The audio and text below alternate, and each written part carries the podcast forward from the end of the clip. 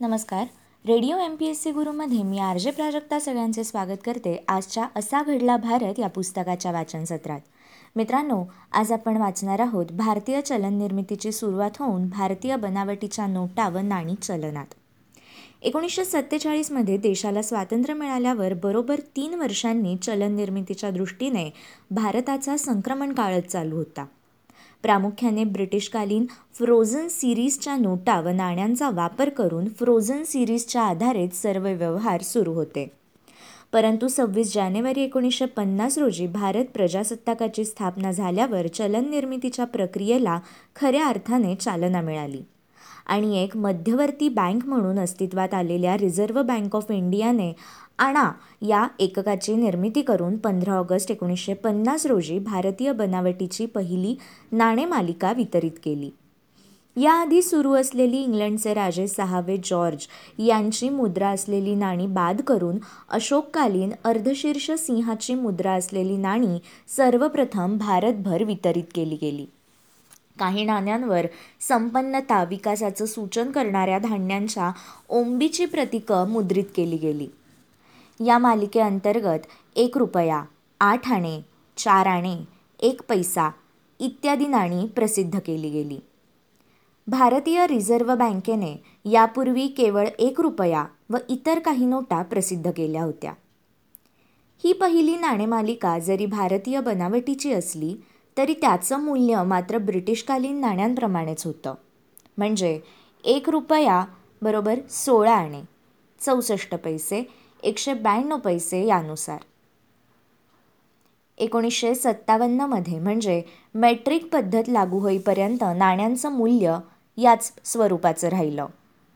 यानंतर आपण बघूया विकासासाठी आवश्यक आकडेवारी उपलब्ध करणाऱ्या राष्ट्रीय नमुना सर्वेक्षण संस्थेची स्थापना. देशाच्या आर्थिक सामाजिक विकासाची धोरणं निश्चित करणं व त्यानुसार नियोजन करणं यासाठी आवश्यक आकडेवारी उपलब्ध करण्याच्या उद्देशाने अर्थतज्ज्ञ पी सी महालनोबिस यांच्या सूचनेला अनुसरून एकोणीसशे पन्नासमध्ये केंद्रीय सांख्यिकी विभागाच्या अधीन राष्ट्रीय नमुना सर्वेक्षण संस्थेची अर्थात नॅशनल सॅम्पल सर्वे ऑर्गनायझेशन या संस्थेची स्थापना करण्यात आली. कोलकाता इथे या संस्थेचं मुख्यालय स्थापन करण्यात आलं. राष्ट्रीय उत्पन्नाशी संबंधित आर्थिक सामाजिक घटकांचं राष्ट्रीय स्तरावर ठराविक काळाच्या अंतराने सर्वेक्षण करण्याची जबाबदारी या संस्थेवर सोपवण्यात आली. संघटित असंघटित क्षेत्रातील उद्योगधंदे व्यापारी संस्था रोजगार उपलब्धता बेरोजगारी कृषी उत्पादन पशुधन बचत गुंतवणूक कर्जपुरवठा अशा विविध बाबींवर नियमित सर्वेक्षण व त्याचं विश्लेषण उपलब्ध करणाऱ्या या संस्थेचं देशाच्या आर्थिक सामाजिक विकासात योगदान महत्त्वपूर्ण ठरलं. विशेषत असंघटित क्षेत्रांशी संबंधित धोरणांच्या व कार्यक्रमांच्या निश्चितीमध्ये या संस्थेने केलेल्या सखोल सर्वेक्षणांचा वाटा महत्त्वाचा ठरला.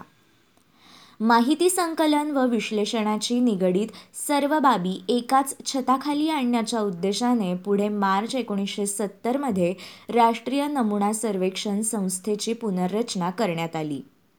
त्यानुसार या संस्थेच्या व्यवस्थापनासाठी एक मंडळ म्हणजेच काउन्सिल स्थापन करण्यात आलं. माहितीचं संकलन विश्लेषण तसेच प्रकाशनाचे अधिकार या मंडळांकडे सोपवण्यात आले.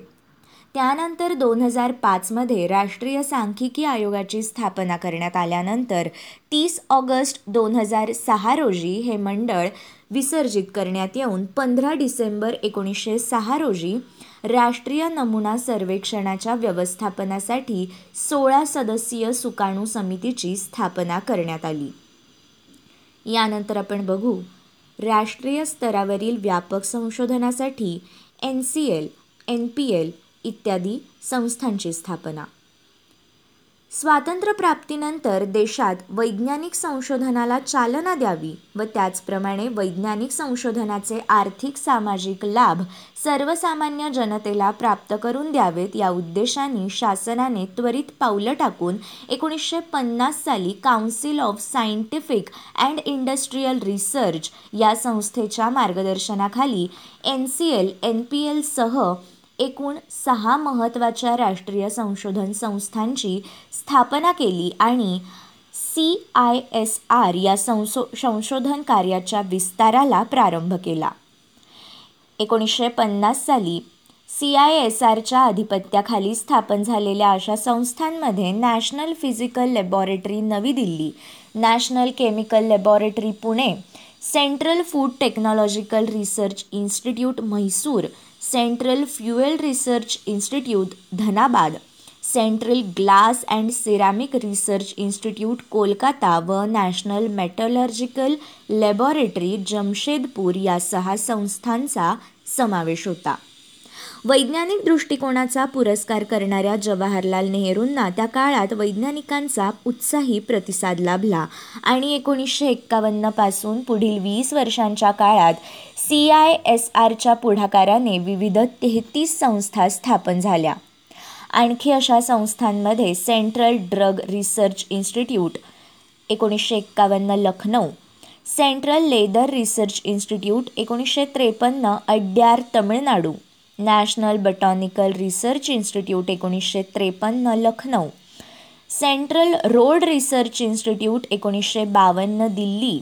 Indian institute of petroleum एकोणीसशे एकोणसाठ डेहराडून. नॅशनल एरोनॉटिकल लॅबॉरेटरी एकोणीसशे एकोणसाठ Bangalore. National environmental engineering research institute एकोणीसशे अठ्ठावन्न Nagpur. National institute of oceanography एकोणीसशे सहासष्ट Panaji. C S I R centre for biochemicals एकोणीसशे सहासष्ट Delhi. Centre for cellular and molecular biology एकोणीसशे सत्याहत्तर हैदराबाद या संस्थांचा समावेश होता. याशिवाय या संशोधन संस्थांची सुमारे ऐंशी विस्तार केंद्र भारतभरात स्थापन करण्यात आली. या संशोधन संस्थेद्वारे पदार्थविज्ञान रसायन विज्ञान सागरी संशोधन खनिजे व धातू विज्ञान औषधं वैज्ञानिक उपकरणं काच कातडी अन्य प्रक्रिया खाणकाम इत्यादी उद्योगांसाठी उपयुक्त संशोधन जैवशास्त्रीय संशोधन विमान अभियांत्रिकी पर्यावरणीय अभियांत्रिकी अशा अनेक शाखांमधील अनेकविध संशोधन प्रकल्प हाती घेण्यात आले. सी एस आय आरच्या अधीन असलेल्या संशोधन संस्थांमधील संशोधनाकरिता प्रामुख्याने केंद्रीय विज्ञान व तंत्रज्ञान मंत्रालयाने अर्थसहाय्य उपलब्ध केलं. देशात उपलब्ध असलेली नैसर्गिक साधनसंपत्ती देशाच्या आर्थिक विकासासाठी प्रभावीपणे उपयोगात आणणं देशात उपलब्ध होणाऱ्या कच्च्या मालाला अनुकूल नवीन उत्पादनं प्रक्रिया किंवा तंत्र विकसित करणं देशाचं आयातीवरील अवलंबित्व कमी करून परकीय चलनाच्या बचतीसाठी सहाय्य करणं अशा काही प्रमुख उद्दिष्टांना या संशोधन संस्थांमधील संशोधनामध्ये प्राधान्य देण्यात आलं. या संशोधन संस्थांमधील विविध संशोधनांचा उपयोग थेट उद्योग क्षेत्राला मिळावा यासाठी औद्योगिक संस्थांबरोबर संशोधन तंत्रज्ञान सहकार्याचे करार करण्यात आले. त्याचप्रमाणे या संशोधन संस्थांमधील सुसज्ज प्रयोगशाळांचा लाभ उद्योगांना औद्योगिक चाचण्यांसाठी देण्यात आला. याशिवाय औद्योगिक संस्थांच्या गरजेनुसार संशोधन प्रकल्पही हाती घेण्यात आले. त्यामुळे देशाच्या औद्योगिक प्रगतीमध्ये सी एस आय आर व तिच्या अधीन असलेल्या संस्थांना महत्त्वपूर्ण स्थान प्राप्त झालं. विज्ञानाच्या विविध शाखांमधील मूलभूत संशोधनालाही सी एस आय आरने चालना दिली. तरुण विद्यार्थ्यांच्या विज्ञान संशोधनाकडे वळण्याच्या हेतूने सी एस आय आरने शिष्यवृत्त्या सुरू केल्या. त्यासाठी वर्षातून दोन वेळा स्पर्धकांची व्यवस्था करण्यात आली. शिष्यवृत्तीप्राप्त विद्यार्थ्यांना संशोधन संस्थांमध्ये सामावून घेण्यावर भर देण्यात आला.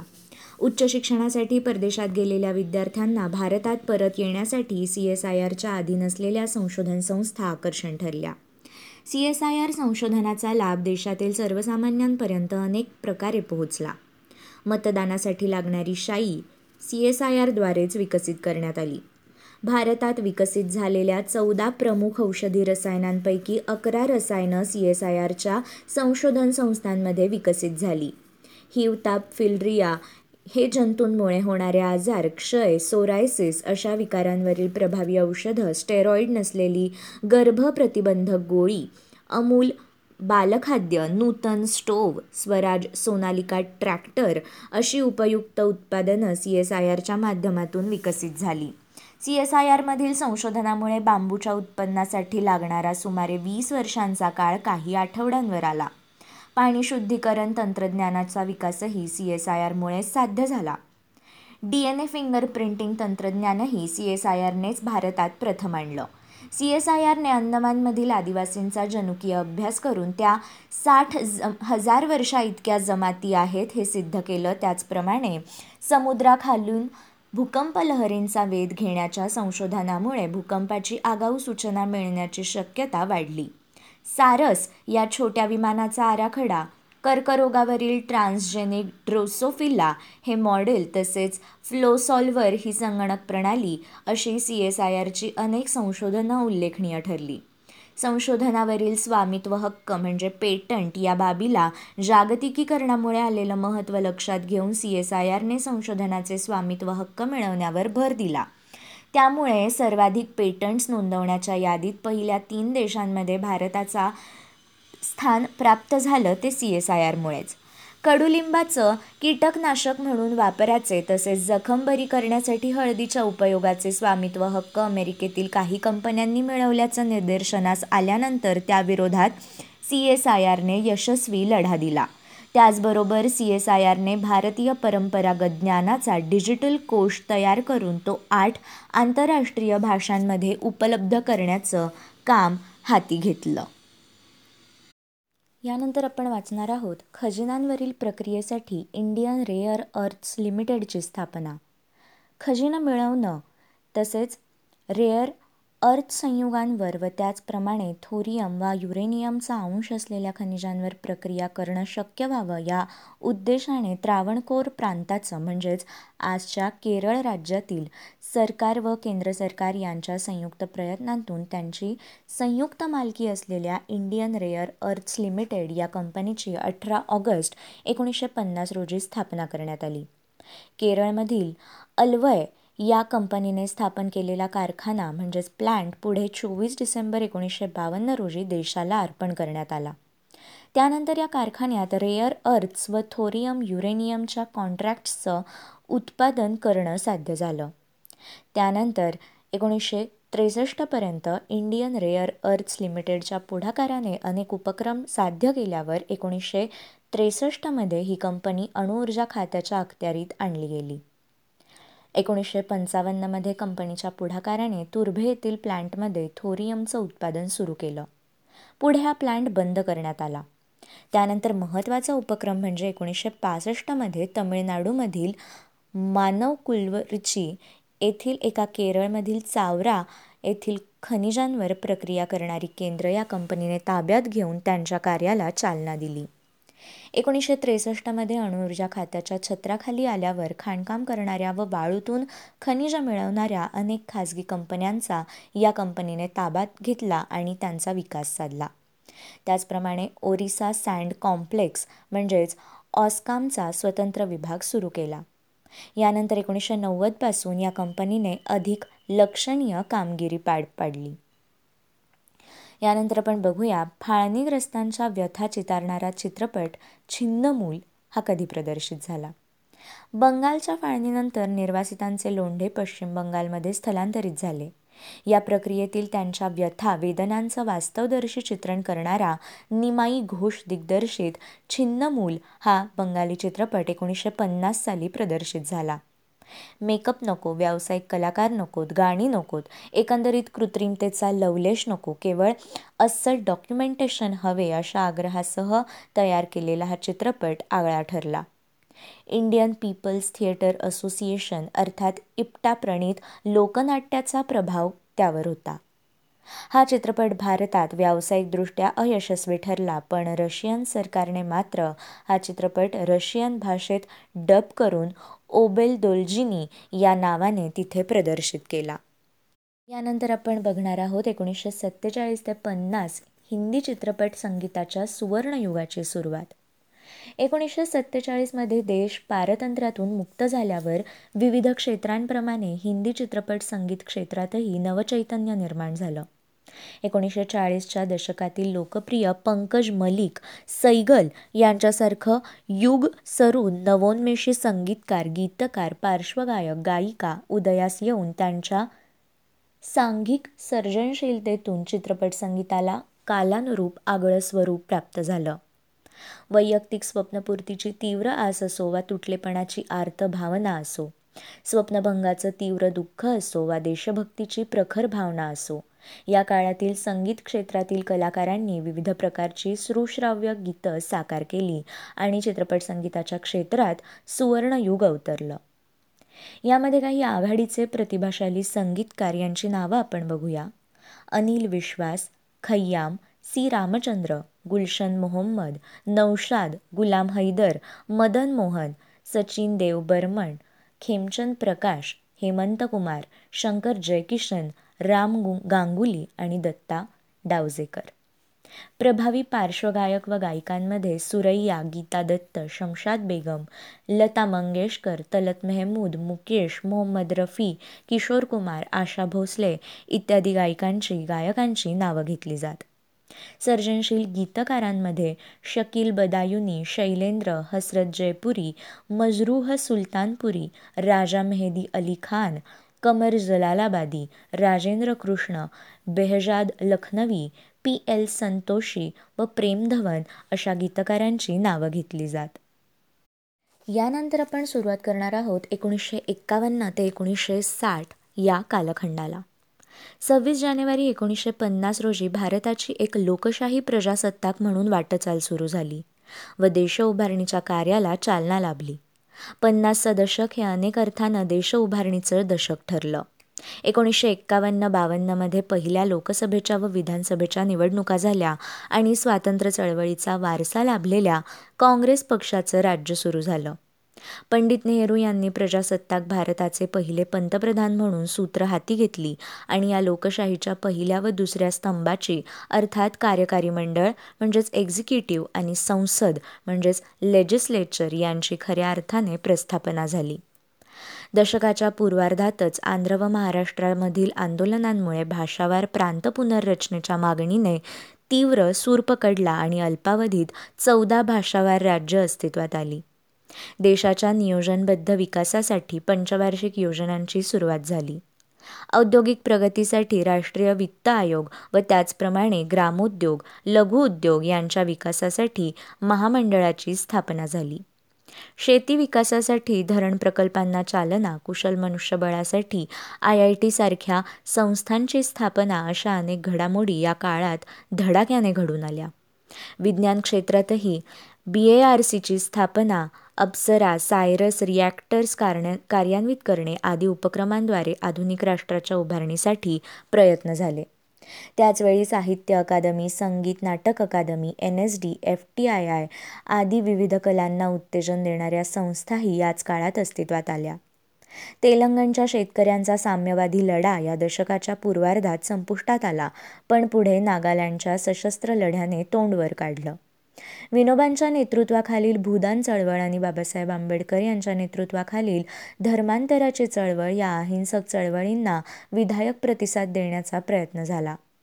याच दशकात जागतिक राजकारणातील शीतयुद्धाच्या पार्श्वभूमीवर नेहरू प्रणित अलिप्ततावादाचं धोरण आधार घेऊ लागलं. चीन व रशियाशी मैत्री संबंध प्रस्थापित करण्याचे प्रयत्न झाले. नेहरूंच्या नेतृत्वाखाली देशातील कलाक्षेत्रातील अनेकांना प्रागतिक विचारांचा नागरिक घडवण्याची परिवर्तनशील समाज घडवण्याची प्रेरणा लाभली. समाजातील अंतर्विरोध समस्या व समग्र वास्तवाचं दर्शन घडवण्यास प्रोत्साहन लाभलं. अशा वातावरणात दो बिघा जमीन जागते रहो आवारा पथेर पांचाली मदर इंडिया प्यासा सुजाता आदी चित्रपटांची निर्मिती साध्य झाली. हिंदी चित्रपट संगीताचा सुवर्णकाळ याच दशकात खऱ्या अर्थाने साकार झाला. त्याच काळात जलतरणपटू मिहीर सेन कुस्तीपटू खाशाबा जाधव टेनिसपटू रामकृष्णन बॅडमिंटनपटू नंदू नाटेकर धावपटू मिल्खा सिंग व गिर्यारोहक शेर्पा तेनसिंग यांनी जागतिक पातळीवर आपली चमक दाखवली व नवस्वतंत्र देशाची मान उंचावली मित्रांनो हे होतं असा घडला भारत या पुस्तकाचं वाचनसत्र. उद्या असा घडला भारत या पुस्तकाच्या क्रमशः वाचनसत्रात आपण साक्षरता स्त्री पुरुष प्रमाण आदींच्या सर्वेक्षणासह स्वतंत्र भारतातील पहिली जनगणना साल एकोणीसशे एक्कावन्न याविषयी व अनेक घटकांविषयी माहिती घेणार आहोत. मित्रांनो असा घडला भारत या पुस्तकाच्या क्रमशः वाचन सत्रात आज आपण इथेच थांबूया. तोपर्यंत अशाच माहितीपूर्ण आणि अभ्यासपूर्ण सत्रांसाठी तुम्ही ऐकत रहा radio M P S C Guru. Spreading the knowledge powered by spectrum academy me R J Prajakta. सगळ्यांची रजा घेते उद्या पुन्हा भेटूया. याच पुस्तकाच्या क्रमशः वाचनसत्रात. धन्यवाद.